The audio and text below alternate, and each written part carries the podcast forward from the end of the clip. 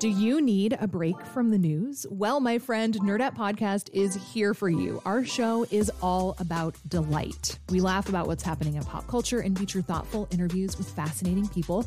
We even have a monthly book club that you can participate in. I could just go on and on about it. I loved this book. It was an experience, I'll tell you that. I discovered authors I had never heard of, and I'm really happy that I did. Come hang out with us. Listen to Nerdette wherever you get your podcasts. It's Curious City, where we take your questions about Chicago and the region and investigate, report, explore. From WBEZ. Hi, I'm Chris Bentley. Kyle Bolliard teaches in North Suburban Niles. When he drives to work, he passes a strange sign. It's on the side of a sturdy brick building owned by the Regional Wastewater Treatment Authority. So we're here right now at, at Howard and McCormick where this sign is, and I, I, you know, I pass this building every single day, and I, at some point along the way, I just kind of noticed it. It's a pretty small sign. It's kind of rusted a little bit. It says Fallout Shelter on floors one in basement.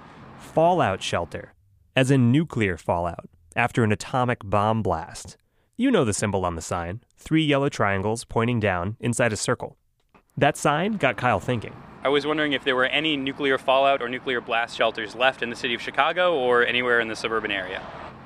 Kyle's talking about underground bunkers built during the Cold War when people worried about a nuclear attack by the Soviet Union. By some estimates, the U.S. built hundreds of thousands of these shelters in the 20 years after World War II. But are any left in our area? And what are they like today? We did find some old shelters, but we couldn't turn up any apocalypse proof bunkers that were fully stocked and ready to weather a nuclear war. Still, the echoes of these things are everywhere often in places you might not expect. Five, four, three, two, one. It might be hard to imagine now, but for years the nation was gripped by fear of a nuclear attack from the USSR. We worried about shock waves and fireballs leveling cities, but we also worried about the aftermath. Thousands of tons of Earth particles are drawn upward into the ascending mushroom cloud where radioactive products of the nuclear explosion contaminate them. Eventually, they settle to Earth, and this is called radioactive fallout. Big industrial cities like Chicago were considered major targets. Diane Adams grew up in the city's Woodlawn neighborhood during the 1950s. We had to worry about getting people were buying and making fallout shelters and trying to find out where we could go if there was an attack and all that kind of stuff. And they had those little signs that were saying that you go here like in the subway but for those who had the money and who had homes they could build their own little bunkers. And we in the city who were apartment dwellers or whatever we was just like and if you lived near maybe the subway you you had a chance but it was just an eerie time. To find what's left of those shelters it helps to have somebody who knows where to look yeah. We had fallout shelters everywhere. Uh, right. Most of the old style public schools, like like right here in this neighborhood, there are a couple of buildings that had fallout shelter emblems on them. Larry Langford, spokesman for the Chicago Fire Department, is driving me around the south side, pointing out the kind of public shelters Diane Adams remembers. He says rather than spend billions of dollars building new structures, the federal government designated tens of thousands of existing buildings as fallout shelters. We found several of these in the Chicago area. Again, old uh, schools and that building that sparked Kyle Bolliard's uh, question. Basically, public buildings we see all the time. City Hall was a fallout shelter. Many, many businesses that had underground facilities downtown hmm. were considered fallout shelters. Chicago had uh, thousands of these. But some agencies did more than just slap a metal sign onto an existing building to make it a shelter. Sometimes they built new spaces too. But this was uh, the door that we have right here was at one time much heavier, leading into what is the fallout shelter. Langford brings me, Kyle, and Kyle's wife, Amanda Snyder, to a Southside fire station with its own dedicated shelter. Engine 60 in Hyde Park. With the special air handling system, had a lot of supplies in here. The walls are very thick, concrete, designed to withstand all kinds of shock. Direct hit? No, nothing's going to withstand that. Could you, any of you, imagine spending two weeks down here? it would get really dark and really cramped. I'm interested to see if we can figure out how many people would have been down here. Sometimes the we mentioned earlier, sometimes those signs on the outside had a capacity listed, but if there were hundreds of people down here, it would be terrible. I think. And I imagine it would start to smell really bad. Right. Probably after like a couple hours. The filtration system was supposed to take care of that, but still, if you have a lot of people in a confined area. Mm. The space under this fire station looks like it would have held hundreds of people.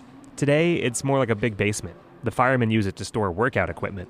But during the Cold War, the steel doors were designed to seal you in, where you'd wait until the government said you were safe from radioactive debris outside.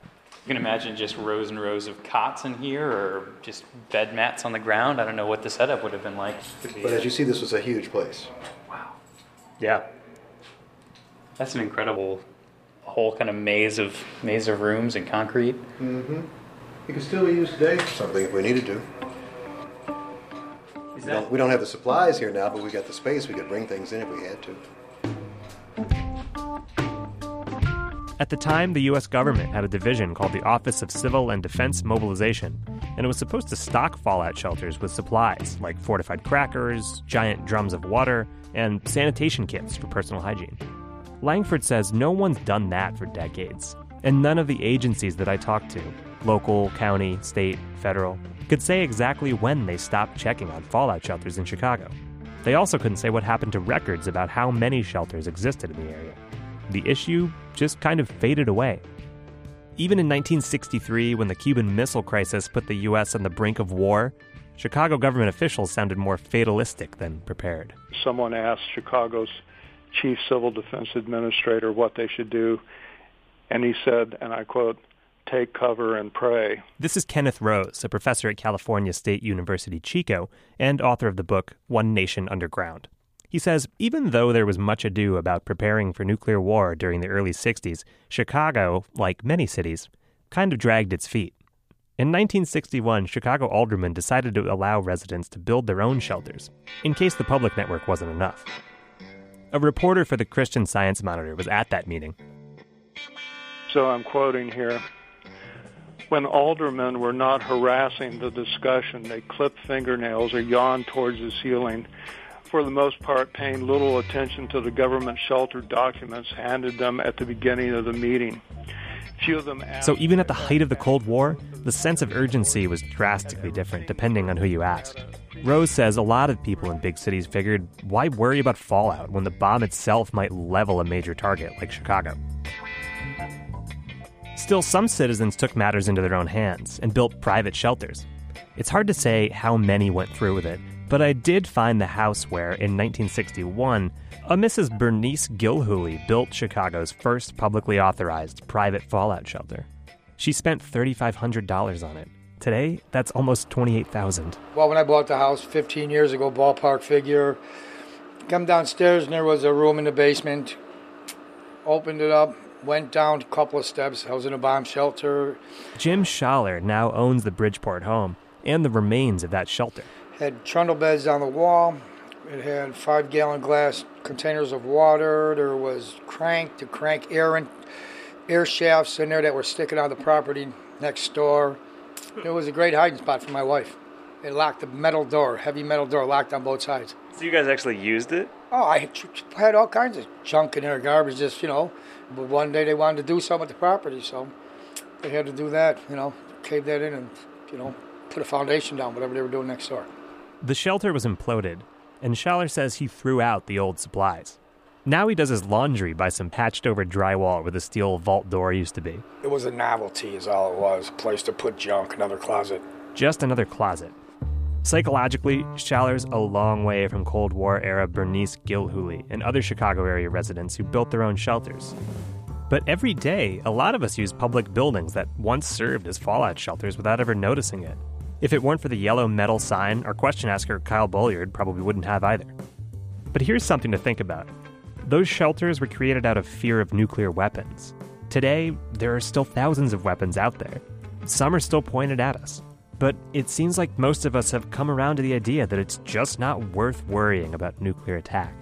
I asked Kenneth Rose whether we should worry. But no one should be building shelters, in your opinion, to prepare for the In nu- my nuke in a opinion, no one should be building shelters because that's you know, living in fear of nuclear war is no way to live a life. And um, there's plenty of survivalists out there who have spent a lot of money, you know, preparing for this ghastly possibility. But as far as I'm concerned, it's wasted money and a wasted way to live your life. Well, uh, hopefully you are correct. Let's hope so, yeah. Reporting today came from me, Chris Bentley.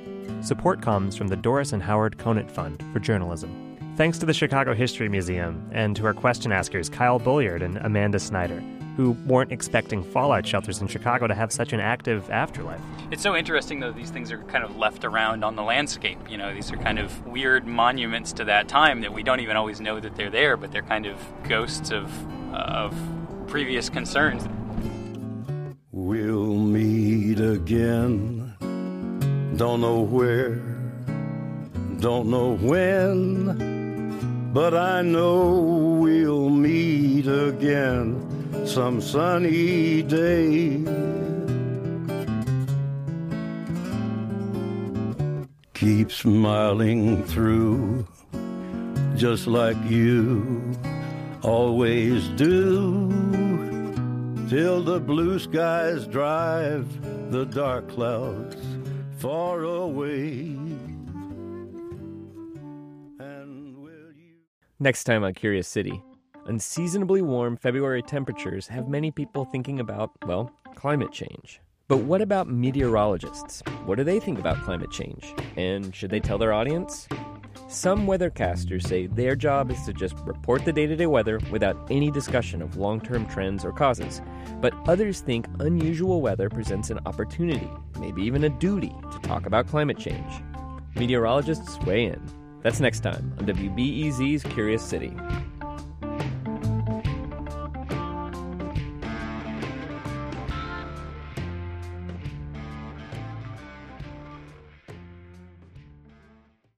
Before we start the show, we here at Curious City want to let you in on a little known fact about WBEZ. 89% of all our funding comes from community support, including contributions from curious listeners like you. If this program has changed how you see Chicago, please consider supporting this program at wbez.org/curious. Thank you.